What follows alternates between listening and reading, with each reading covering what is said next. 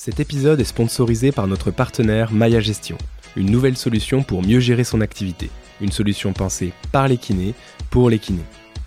Maya Gestion propose la validation automatique des séances. Il suffit donc de déclarer les patients qui ne se sont pas présentés plutôt que de pointer chaque patient à chacune de ces séances. Maya Gestion propose également la prise de rendez-vous en ligne par le patient et la synchronisation des dossiers patients avec votre agenda. Vous pouvez ainsi y accéder partout tant que vous avez une connexion Internet sur votre ordinateur, tablette ou téléphone. Maya propose également des indicateurs ou des alertes qui vous permettent de connaître vos paiements en attente ou les séances à facturer, les impayés en gros. Bref, c'est un outil idéal pour optimiser votre temps et celui de vos patients.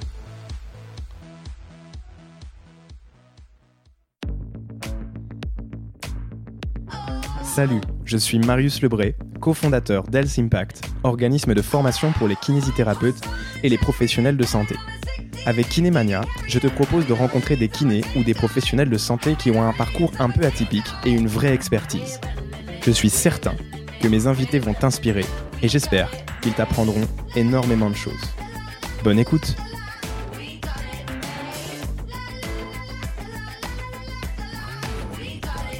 Bon, super. Salut Mathieu, comment tu vas? Bah, Salut Marius, euh, super, très bien, merci, merci. Et eh bah on se retrouve pour la seconde fois sur euh, Kinemania. Cette fois-ci, c'est c'est pas pour parler de, de ton parcours, mais c'est pour parler d'un super projet qui moi euh, euh m'a tout de suite euh, plu et qui a été un projet que tu que tu as porté depuis le début. C'est la création euh, du alors peut-être que je me trompe mais tu me corrigeras du premier journal en, langue anglaise adossé à la société de physiothérapie euh, de euh, française de physiothérapie pardon j'allais dire société de physiothérapie de langue française mais voilà à la SFP qui s'appelle The European Rehabilitation Journal ou ERJ et c'est l'acronyme qu'on utilisera euh, aujourd'hui et on, on, trouvait, enfin du moins moi je t'ai proposé et tu as accepté avec plaisir de que, que c'est d'en discuter parce que moi je trouvais que c'était important qu'on fasse connaître un peu plus à la communauté ce qu'était ce journal qui est vraiment un journal que tu vas nous présenter avant, après, pardon, parce que tu es l'éditeur en chef. Et c'est, et c'est d'ailleurs euh, pour ça que je t'ai invité sur cet épisode et euh, qu'on essaie de revoir un peu toute la genèse de la création de ce journal, puisque c'est quand même un projet international. Donc euh, voilà, on a une quarantaine de minutes pour essayer d'aborder euh, tous les points au sujet de l'ERJ. Ouais. Voilà. Bah super, merci, merci beaucoup. Donc ouais, c'est bien d'en parler parce que comme c'est un journal, vous allez voir qu'il y a quand même une petite visibilité. L'idée c'est de, de, le faire connaître. Et, euh, et, ce projet, alors euh, je suis, je suis, je suis content parce que parce que on a monté une super équipe et qu'on l'a, voilà, on, mm. l'a fait naître. Mais euh, mais l'idée, la genèse de, de, de ça, elle est, elle est, elle est pas de moi. Hein. Mes prédécesseurs avaient déjà cette idée de de créer un journal un peu plus international de physiothérapie. Donc euh, en France, on a hmm. euh, on a déjà plusieurs revues. Hein, faut voilà, faut pas les oublier. On a Kinésithérapie la revue et puis euh, Kiné scientifique qui euh, qui sont un petit peu sur le hmm. devant de la scène hein, et qui permettent d'avoir des écrits francophones, de relater des travaux qui sont en langue française. Ouais, voilà. qui sont en langue française. Ouais. donc des petits travaux de recherche et puis aussi beaucoup de, de, de rapports de cas, etc. Donc c'est c'est hyper important. Mais du coup, bah, dans le milieu académique et le milieu de la recherche, euh, une part obligatoire, c'est euh, c'est la diffusion de la connaissance et la langue de scientifique, c'est l'anglais. Euh, ça a été le français, hein, fut un temps, mais euh, mais mais ça ne l'est plus. Ouais. Donc autant des diplomates. Voilà. du coup, bah, du coup, la langue la langue anglaise en, en, recherche, elle est quand même indispensable.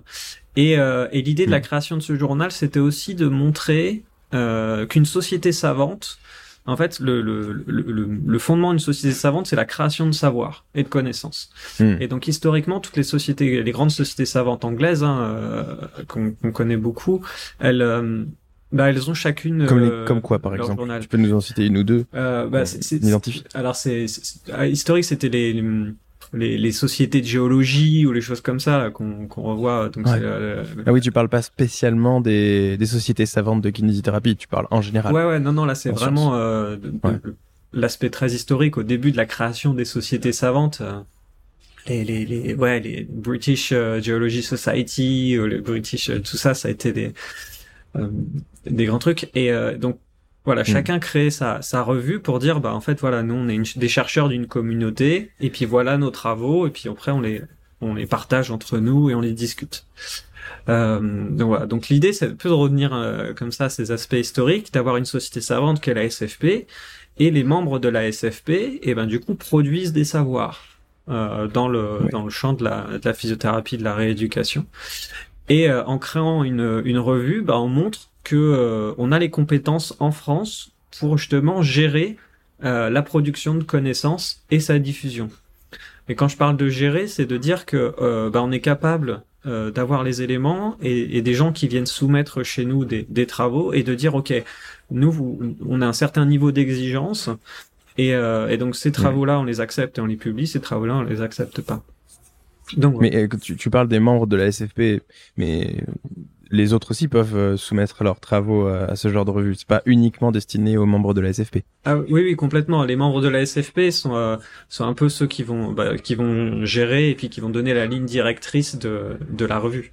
Voilà, l'idée c'est. C'est le comité éditorial. Exactement. C'est le comité éditorial. Après, on en parlera. Après, on expliquera comment ça fonctionne une revue, hein, parce que le, le, le système qu'on a adopté. Alors moi, je dis on parce qu'en fait, je fais partie aussi euh, euh des éditeurs euh, euh, de la revue de l'ERJ, dont que tu diriges hein, en tant qu'éditeur en chef. Mais ça fonctionne comme toutes les autres revues, en fait.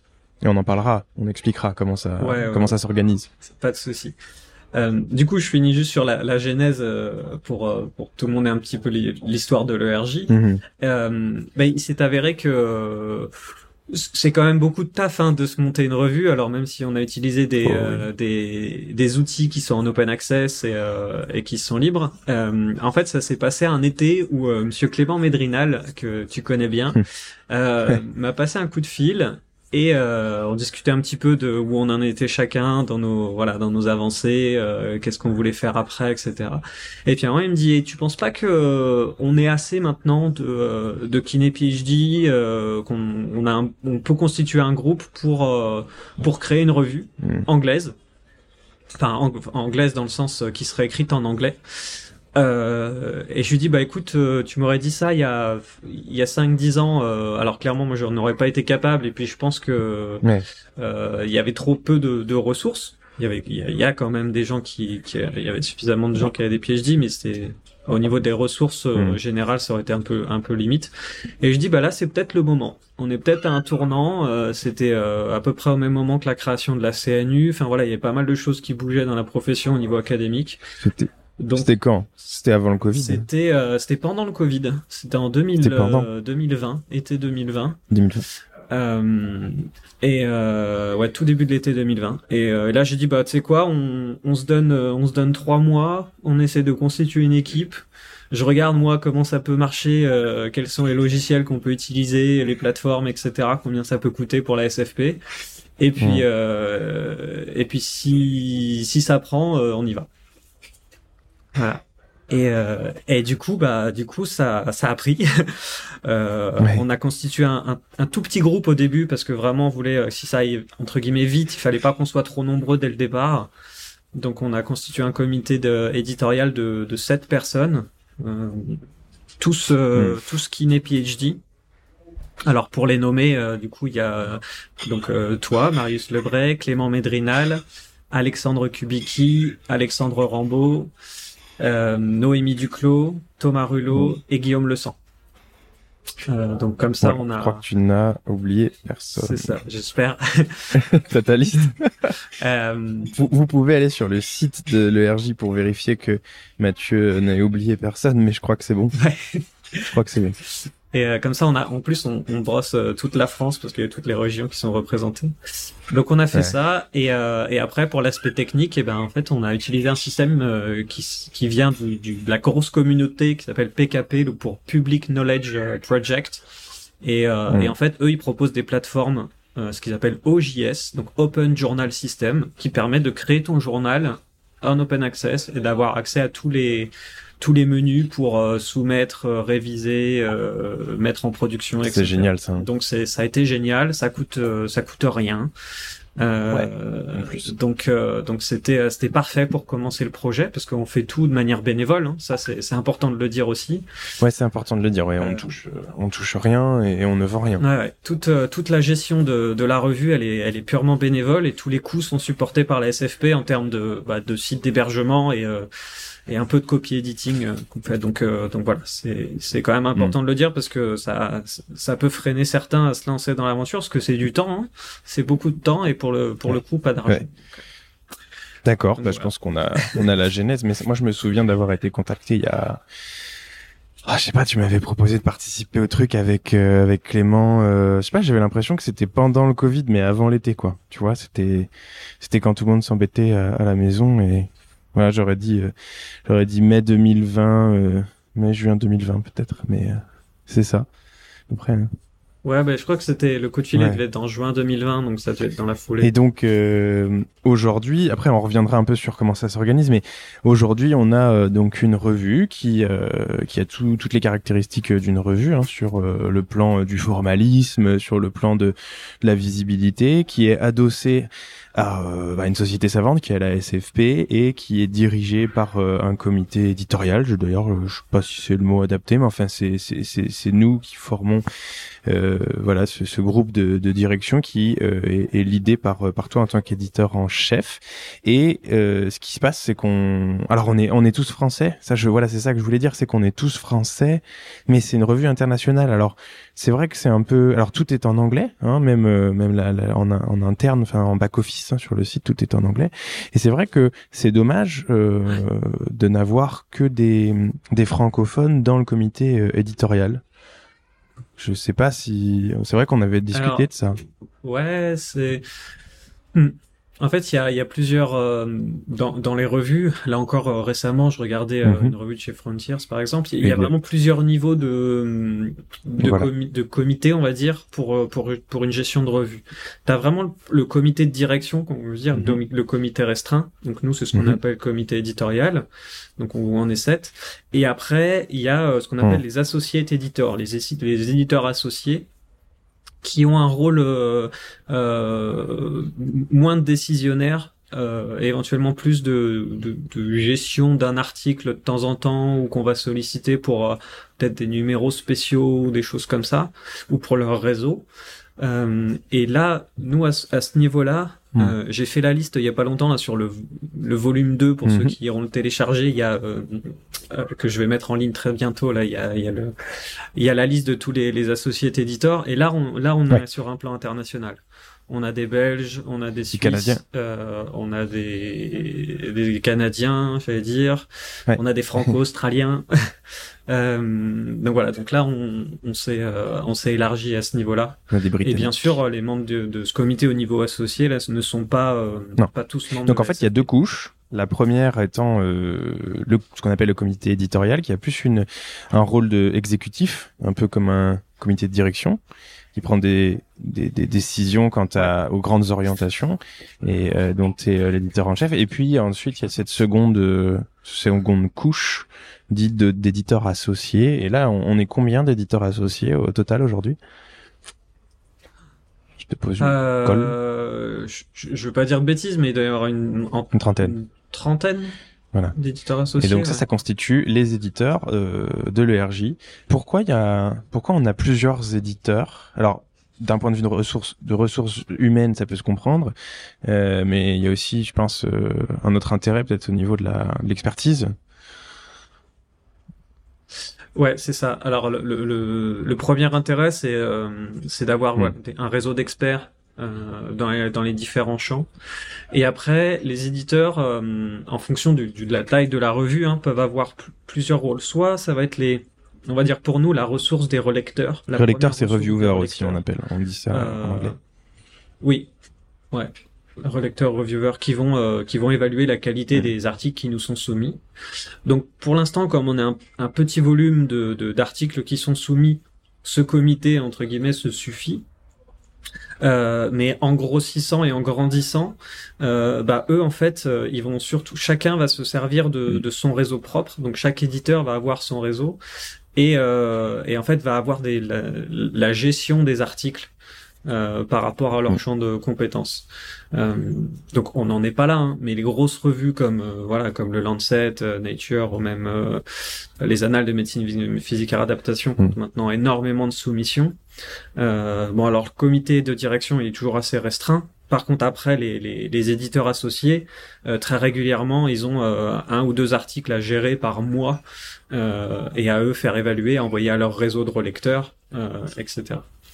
Donc voilà, donc nous on n'est pas encore à ce stade-là. Donc pour l'instant, les éditeurs associés sont surtout des relecteurs, mais à terme, euh, l'idée c'est qu'ils puissent euh, aussi euh, pouvoir gérer un ou deux articles de temps en temps. Parce que en fait, l'idée c'est que quelqu'un qui soumet un article sur la plateforme, il donc il soumet son, son travail ou son on appelle ça son papier, et donc en fait ensuite il est pris en charge par par des éditeurs. En général, il passe par le comité éditorial, donc par nous, et on va le dispatcher selon les expertises et puis le thème du, du papier à éventuellement un éditeur associé. Dans l'idéal, cet éditeur associé devrait ensuite contacter dans son réseau des potentiels reviewers ou relecteurs pour qu'ils puissent évaluer euh, cet article et rendre un, rapport avec euh, des questions. C'est ça, hein? C'est exactement ça. Euh, c'est assez complexe, mais oui, oui. donc nous, on a un fonctionnement assez assez rapide par rapport à ça. C'est-à-dire que l'article est soumis et comme on choisit un thème euh, il est tout de suite attribué à, à l'un de nous au sein du comité éditorial euh, restreint euh, en fonction du, du, de la thématique. Et donc après, euh, globalement là, les, les, statistiques font que euh, montrent que vous travaillez, que le comité éditorial travaille bien. En une semaine, il est il est ventilé déjà souvent à un éditeur associé, à un autre lecteur. Donc il est déjà ventilé pour la relecture. Hmm. Et après, bah, l'idée c'est que on a au minimum deux, deux relecteurs indépendants. Donc on est, nous, on a choisi un système de relecture en double aveugle. Hmm. Euh, ça veut dire que le, le fichier déposé est anonyme, donc le relecteur ne connaît pas le nom de l'auteur. Et, euh, et pareil, quand on laisse les commentaires, le, les commentaires du relecteur sont anonymes par rapport à, l'auteur. Voilà, donc le relecteur peut pas juger euh, euh, du papier au regard de qui l'a écrit, quoi. Il peut pas savoir. Il connaît pas l'équipe. Ce qui est un peu plus éthique, quoi. ça évite bah, les, liens d'intérêt. En bien ou en mal. L'idée, c'est c'est ça, c'est de de pas qu'il y ait trop de copinage euh, dans la rédaction, que ce soit une relecture le plus objective. Euh, après, les deux ont leurs avantages et leurs inconvénients. C'est-à-dire qu'on on dira toujours que entre guillemets, on se connaît en France euh, qui publie dans quel domaine, donc on voit tout de suite un peu d'où ça vient. Donc parfois on peut reconnaître mais euh, bon, ça a la qualité de se dire, ok, je, je prends un regard objectif sur ce que je dis. Après, il y a aussi des mauvais relecteurs qui, euh, du fait que ce soit anonyme, se permettent de, de, de se lâcher et faire des, des mauvais commentaires. Mais c'est là où la couche éditeur euh, est, importante. est importante où nous on temporise et on dit ok ça c'est bon pour la revue c'est intéressant qu'il y ait ce commentaire là celui-là il sert à rien. Euh, donc euh, combien combien de soumissions on a eu cette année et quel est le taux d'acceptation? Parce que c'est important de parler de taux d'acceptation taux, taux de refus puisque comme on se veut être une revue sérieuse et pas une revue dite prédatrice on a des critères de qualité des exigences qui nous obligent parfois à refuser après relecture des papiers et à accepter d'autres papiers si on juge qu'ils sont de qualité suffisante pour être publiés. Est-ce que tu peux nous en dire un peu plus à ce sujet? Ouais, ouais, complètement. Euh, alors, tu as, parlé d'une chose, euh, on va faire un tout petit aparté mhm. rapide dessus, c'est les revues prédatrices. Mhm. Euh, alors, tous ceux qui ont déjà soumis euh, un papier ont reçu derrière euh, des, des, des, des, centaines de mails de revues avec des noms un peu bizarres en leur disant ah, on a lu votre travail, on trouve ça vraiment intéressant, on voudrait que vous publiez chez nous, etc. Euh, alors très souvent c'est ça. En fait, une revue prédatrice, ce sont des, des fausses revues euh, qui ont un prix euh, de soumission très attractif parce que maintenant, la plupart du temps, on paye pour euh, pour soumettre. Et qui vous promettent de, ouais, d'accepter votre papier très rapidement, etc. Et, euh, et en fait, il s'avère que bah, si vous publiez là-dedans, euh, vous payez et derrière il se passe rien. Mm. Euh, donc euh, donc voilà, c'est vraiment des revues qui sont créées, c'est des arnaques hein, qui Ouais. sont créées pour faire de l'argent très rapidement. En fait, il y a Euh, personne faut- derrière. Faut faire attention. En fait, il y a personne derrière. Il y a deux trois bons informaticiens ou des mecs qui, euh, qui ont l'esprit bien fait et qui savent un peu coder et faire deux trois deux trois sites internet et ils font croire à à, à des scientifiques euh, ou à des novices souvent parce que bon quand t'as un peu l'habitude tu tu les reconnais que c'est euh, que c'est une vraie revue. Alors qu'en fait c'est un mec derrière son ordinateur qui a créé une page, euh, qui a, qui a- voilà qui, qui qui a tous les codes esthétiques d'une revue avec euh, euh, avec euh, avec les éléments de langage et toi tu te dis euh, et puis même ils, ils, ils, ils mettent en ligne des faux des faux papiers, Des faux papiers. des trucs donc tu te dis bon bah tiens j'ai pas réussi à papier à passer ce papier là ou alors c'est c'est mon début et puis j'ai du mal à, à aller vers des grandes revues ou des revues impactées avec de l'impact factor ou assez connu donc je vais soumettre là dedans et au final tu payes euh, des fees Ouais. et en fait le truc il va nulle part ou il est publié sur le sur, sur le portail genre portail mais comme ils ont ils ont aucun processus de reviewing euh, donc il y a souvent il c'est pas reviewé enfin c'est une catastrophe quoi c'est pas du tout du tout vertueux pour euh, la qualité scientifique des, des travaux et, et, et pour les auteurs C'est ça, ouais. C'est, c'est, c'est vraiment dommage, mais il y en a, enfin, il y en a qui se font avoir, donc il Ouais. faut faire gaffe. Et surtout, euh, enfin, aucune revue, euh, en fait, va venir trop vous chercher en disant on a envie que vous publiez chez nous parce que parce qu'ils ont déjà trop de soumissions, donc euh, Ouais. donc c'est, c'est- C'est- ça sent pas bon s'il y a une revue qui ça vient vous voir. peut arriver dans le cas où vous êtes déjà disons un, un membre de la communauté scientifique du domaine euh, on va dire éminent ou reconnu avec une expertise reconnue qui a déjà publié. Et dans certains cas donc faut quand même avoir un peu de bouteille l'éditeur en chef ou un des éditeurs euh, associés vous contacterait directement pas avec un mail automatique à la con et vous direz écoutez on a on voudrait faire un special euh, issue sur euh, je sais pas tel thème, vous êtes expert dans le domaine, on chercherait quelqu'un qui pourrait écrire un éditorial pour un, pour euh, pour introduire ça ou une revue narrative sur le sujet. On a contacté un tel et un tel. Est-ce que vous seriez intéressé pour participer? Ce qui est quand même pas du tout la même euh, le même abord, mais ça peut arriver dans ce cas-là. Mais euh, ça n'a, enfin, rien de comparable au mail un peu de spamming euh, qu'on qu'on reçoit des, des revues prédatrices. Ouais, ouais, c'est ça. Donc, euh, donc voilà, donc voilà pour les revues, on va pas trop euh, s'étendre dessus, Ouais. mais c'est euh, c'est un c'est un long débat. Et il y a la même chose pour les congrès. hein. Il y a des congrès prédateurs aussi. Ouais, des congrès prédateurs. Ils me disent ouais, venez à Dubaï, ou je sais pas quoi, en Chine. C'est ça. Euh, c'est trop bien, c'est euh, 3000 participants, euh, worldwide, machin. En fait, vous payez un truc et y a rien. Y a rien du Il y tout. a rien. Voilà. Du coup, pour, pour en revenir un peu au, au journal et, euh, et, et aux stats, euh, donc le, là on vient de terminer le, le deuxième volume. En fait, on a Mhm. un volume par, Par an. an. Et euh, donc l'an dernier, on a publié 10 articles. Euh, pas mal. Alors, c'est, c'est, c'était bien pour une première Ouais. année. Euh, donc je- on compte dedans les éditos, etc. Mhm. Donc c'est c'est pas la même euh, la même le même prestige en termes de production, mais, mais voilà. Et euh, et cette année en 2022, du coup, euh, donc l'année dernière, on en a publié 14. Mm. Donc on est euh, on est monté en gamme. Et euh, il faut savoir que hum, le RJ, euh, il pub- on publie notamment des protocoles euh, de, de recherche, Mm. ce qui est euh, ce qui est hautement recommandé par euh, par les organisations internationales de, de, de rédaction. euh, et qui est euh, qui est assez peu fait. Il y a des, des revues spécialisées dans ça comme euh, Trials Mhm. où euh, on ne publie vraiment que des protocoles dedans. Donc on demande maintenant avant chaque recherche que le protocole soit déposé donc soit sur des, des plateformes comme clinicaltrial.gov Mm. euh, ou euh, Prospero pour les revues systématiques.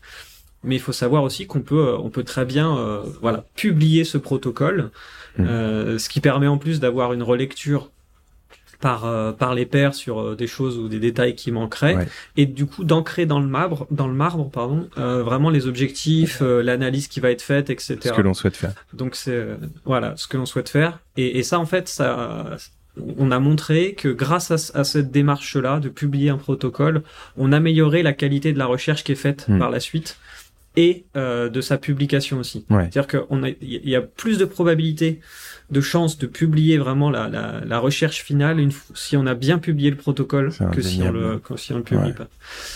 Donc ça c'est euh, c'est hyper intéressant et il y a même des revues qui vont encore un peu plus loin. euh, mais ça se fait plus en, en physio, ça, en bio et en physio. Euh, C'est-à-dire que vous, vous publiez le protocole dans une revue, et s'ils acceptent le protocole, derrière, vous avez euh, le, le, papier du travail, Ouais. donc de l'étude qui va être menée, sera automatiquement accepté, Ouais. euh, même si euh, du coup ce sont des résultats négatifs. Ouais, c'est. Et, Alors ça c'est rare. hein. Enfin, dans notre domaine en médecine, j'ai pas, j'ai pas de, j'ai pas connaissance que qu'on ait ce genre de système là. euh, alors non, pas à ma connaissance. Après, ça doit faciliter peut-être, mais. mais mais ça va euh, voilà c'est c'est c'est un peu le les futurs des démarches euh, mais voilà c'est poussé à l'extrême vraiment la publication et la sollicitation du protocole. Donc du coup ouais, le, le journal nous l'ERJ donc c'est c'est 14 articles en en 2022 des protocoles des case reports des revues systématiques des éditos euh, et des, euh, des, des points de vue, des points of view. On a notamment euh, publié le, le, le rapport de la campagne Pedro qui a été faite en 2021, donc la collaboration internationale avec Pedro euh, justement Mm. pour euh, euh, pour améliorer la, la recherche bibliographique. Et donc euh, voilà, ça a été publié dans le RJ euh, avec la collaboration des, des Australiens. Donc c'était ça, c'était un super Ouais, euh, Ça c'est un super article. Avec la collaboration des éditeurs en chef ou des éditeurs de d'autres grands journaux pour le coup, euh, dont euh, c'est ça, hein, dont, dont, euh, Journal of Physiotherapy, je crois. C'était c'était c'était pas ça- c'était pas celui-là. Non, c'était article. l'article sur non, les c'est pas celui-là. sur les sur l'inférence, sur les stati euh, les ça. statistiques Alors celui-là, euh, ouais, l'éditorial sur euh, sur l'inférence statistique, Ouais. c'est euh, c'est un éditorial commun, commun avec d'autres. à, euh, avec ouais avec euh, qu- euh, 15 journaux euh, de physiothérapie euh, internationaux. Donc dedans, il y a le Journal of Physio, il y a le Brazilian Journal of Physical Therapy, il y a Physical Therapy, euh, il y a le JMMT, Hmm. euh, Et enfin, et à nous. Il y a le Scandinavian Et il y a nous. et il y a nous donc euh, donc ça euh, c'était c'était une grande fierté bah euh, oui, pour tous ceux qui nous écoutent, euh, il y, y en a peut-être qui disent oh là là, ils sont en train de se gargariser sur un truc de geek et tout.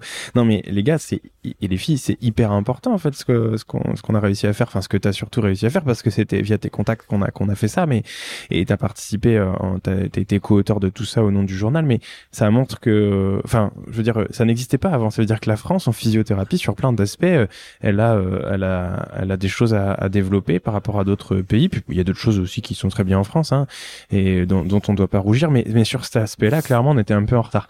Et on a montré qu'on était capable de de se mettre au devant de la scène euh, au même titre que d'autres euh, journaux qui sont établis depuis des années et des années et qui publient de la science à très très très haut niveau et ça c'est super cool. Ouais non mais c'était euh, enfin c'était génial d'avoir euh, le nom du journal qui est associé au JSPT qui est associé euh, enfin voilà c'est c'est c'est cool ça veut dire qu'on rentre euh, ouais on rentre dans, dans dans le jeu quoi ça y est on fait partie de on fait partie Mhm. de la famille quoi Ouais. donc euh, donc donc non non c'était euh, c'était très bien puis c'est un- en plus c'est un article qui est vraiment intéressant hein.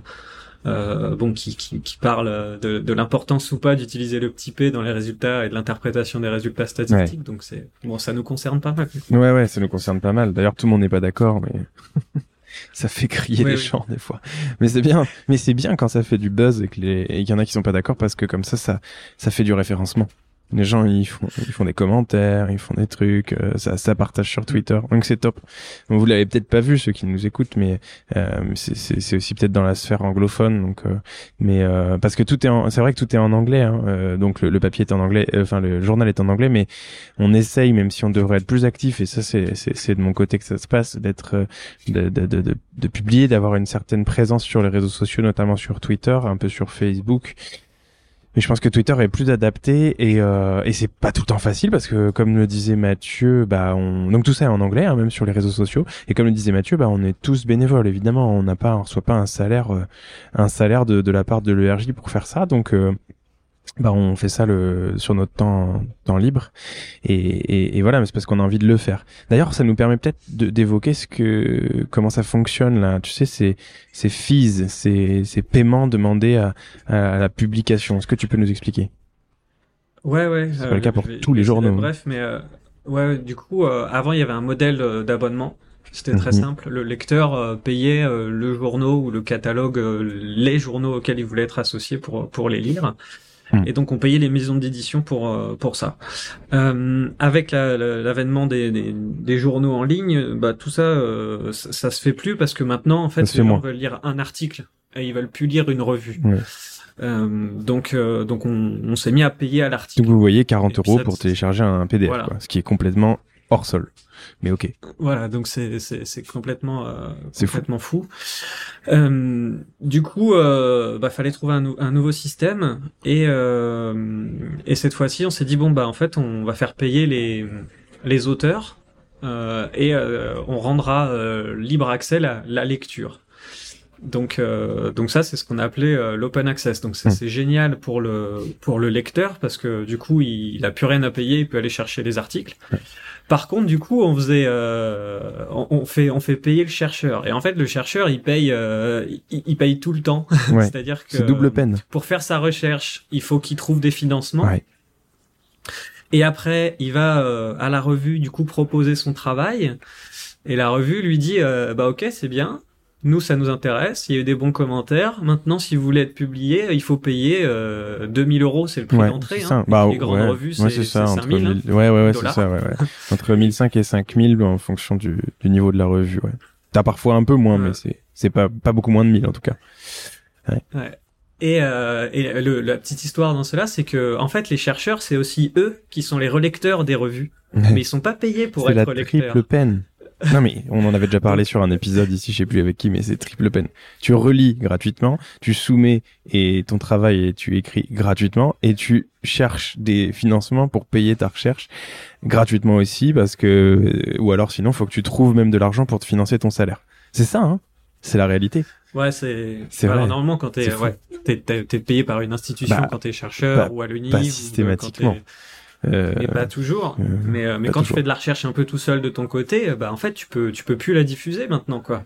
Ouais. C'est c'est c'est trop ça coûte trop cher. Donc euh, donc ouais donc là-dessus les maisons d'édition elles ont monté un super business plan hein. franchement. C'est le meilleur euh, business plan Bravo à elles parce meilleur que, business plan du monde. C'est Parce génial. que les, les, les, les chercheurs sont, euh, sont l'esclave de ce système, c'est-à-dire que eux, pour leur carrière, ils sont obligés de publier. Ouais. Euh, Ah oui, donc ils sont sûr. obligés de, de relire pour, euh, pour, pour les revues, pour faire vivre le truc. Ouais. Et mais, mais ils doivent payer pour, pour que leurs travaux passent. Donc, donc voilà. Donc ça, c'est l'open access comme on le connaît, Classique. qui est pas terrible. Mais il y a des choses qui commencent à s'améliorer. C'est-à-dire que maintenant, dans les appels à projets, globalement, il y a une euh, y a une ligne pour la publication qui est rentrée euh, qui, qui rentre en compte.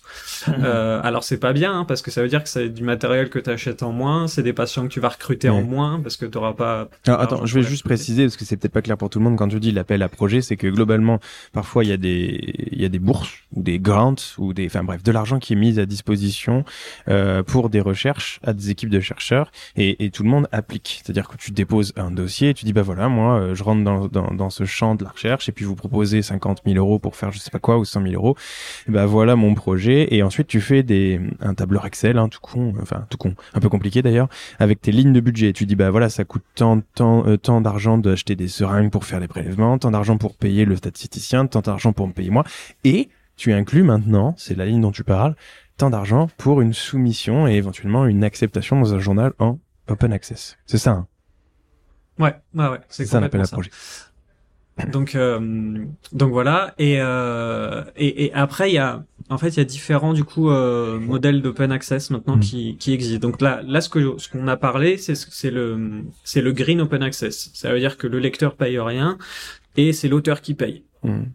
Après, il y a le le, le, le, le Gold Open Access où euh, ça va être une, une sorte de, de système hybride où euh, le, le- donc la revue propose que l'auteur ne paye pas, mais si l'auteur ne paye pas, bah c'est le le lecteur qui devra payer et si l'auteur paye, c'est euh, l'auteur ne paye pas. Donc voilà, c'est c'est donc il y a Ouais. les il y a les deux modèles, on peut s'y retrouver. Donc ça permet à l'auteur qui a pas de sous de publier, mais du coup son article sera moins moins Ouais. vu, moins Donc c'est des revues dans lesquelles, euh, quand vous allez sur le site internet, on voit euh, euh, free full text pour certains certains titres, certaines certains papiers, et puis il y en a d'autres, euh, bah il y a rien d'écrit parce qu'en fait globalement si vous cliquez dessus, faut payer.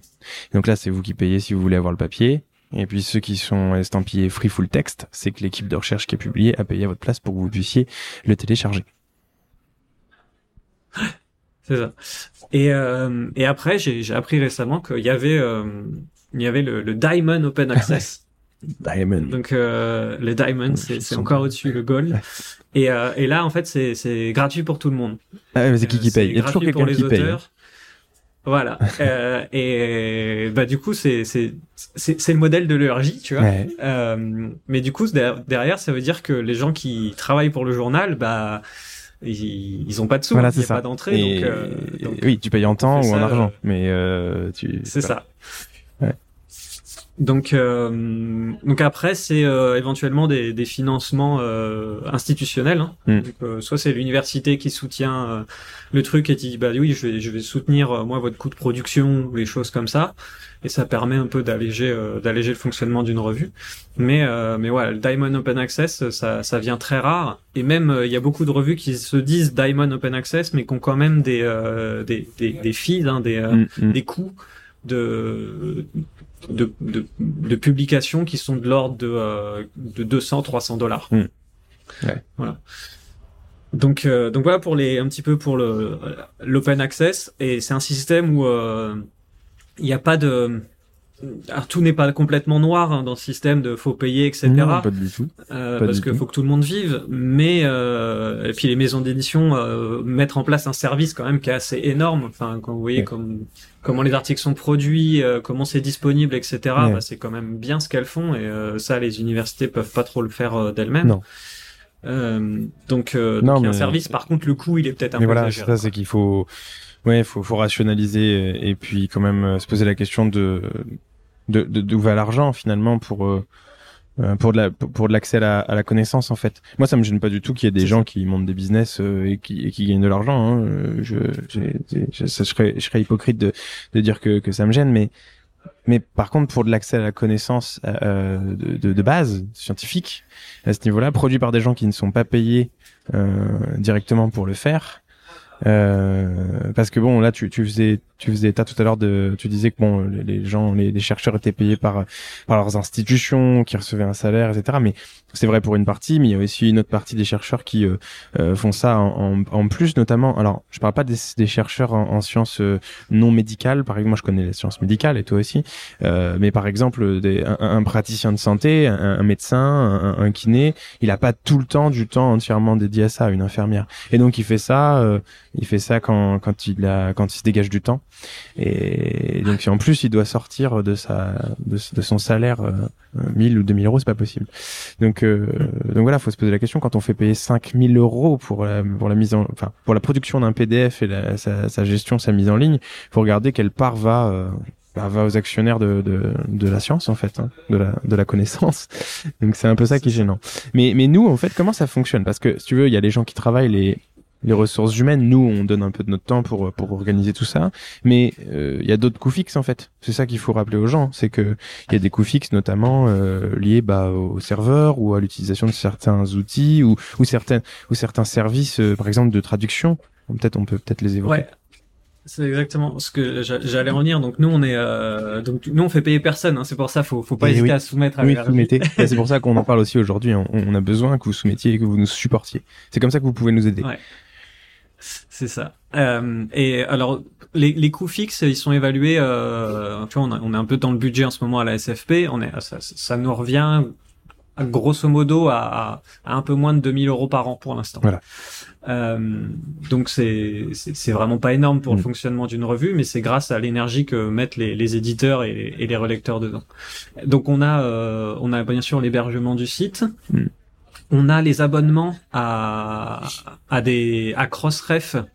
Euh, alors c'est c'est un peu compliqué, ça c'est dans le système de l'édition, mais en fait Crossref, c'est ce qui nous permet que chaque article ait un numéro d'identification. Mm. C'est le fameux DOI. Que vous voyez. Euh, c'est le digital euh, Je pas. I, machin pour euh, identifier. id- euh, identifier. Ouais. identifier. voilà. Euh, donc en fait, chaque article, euh, on, on, on l'enregistre sur euh, sur cette plateforme là et euh, du coup il nous donne un, un DOI et après ça permet grâce à ce lien là que euh, il soit euh, reconnu et souvent bah, on peut les retrouver après sur Google Scholar ou tout ça parce que nous on n'est pas indexé euh, Ouais.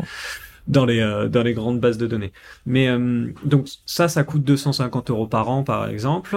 Euh, et puis on a des services associés à ça. Euh, on a un logiciel de d'identification de plagiat.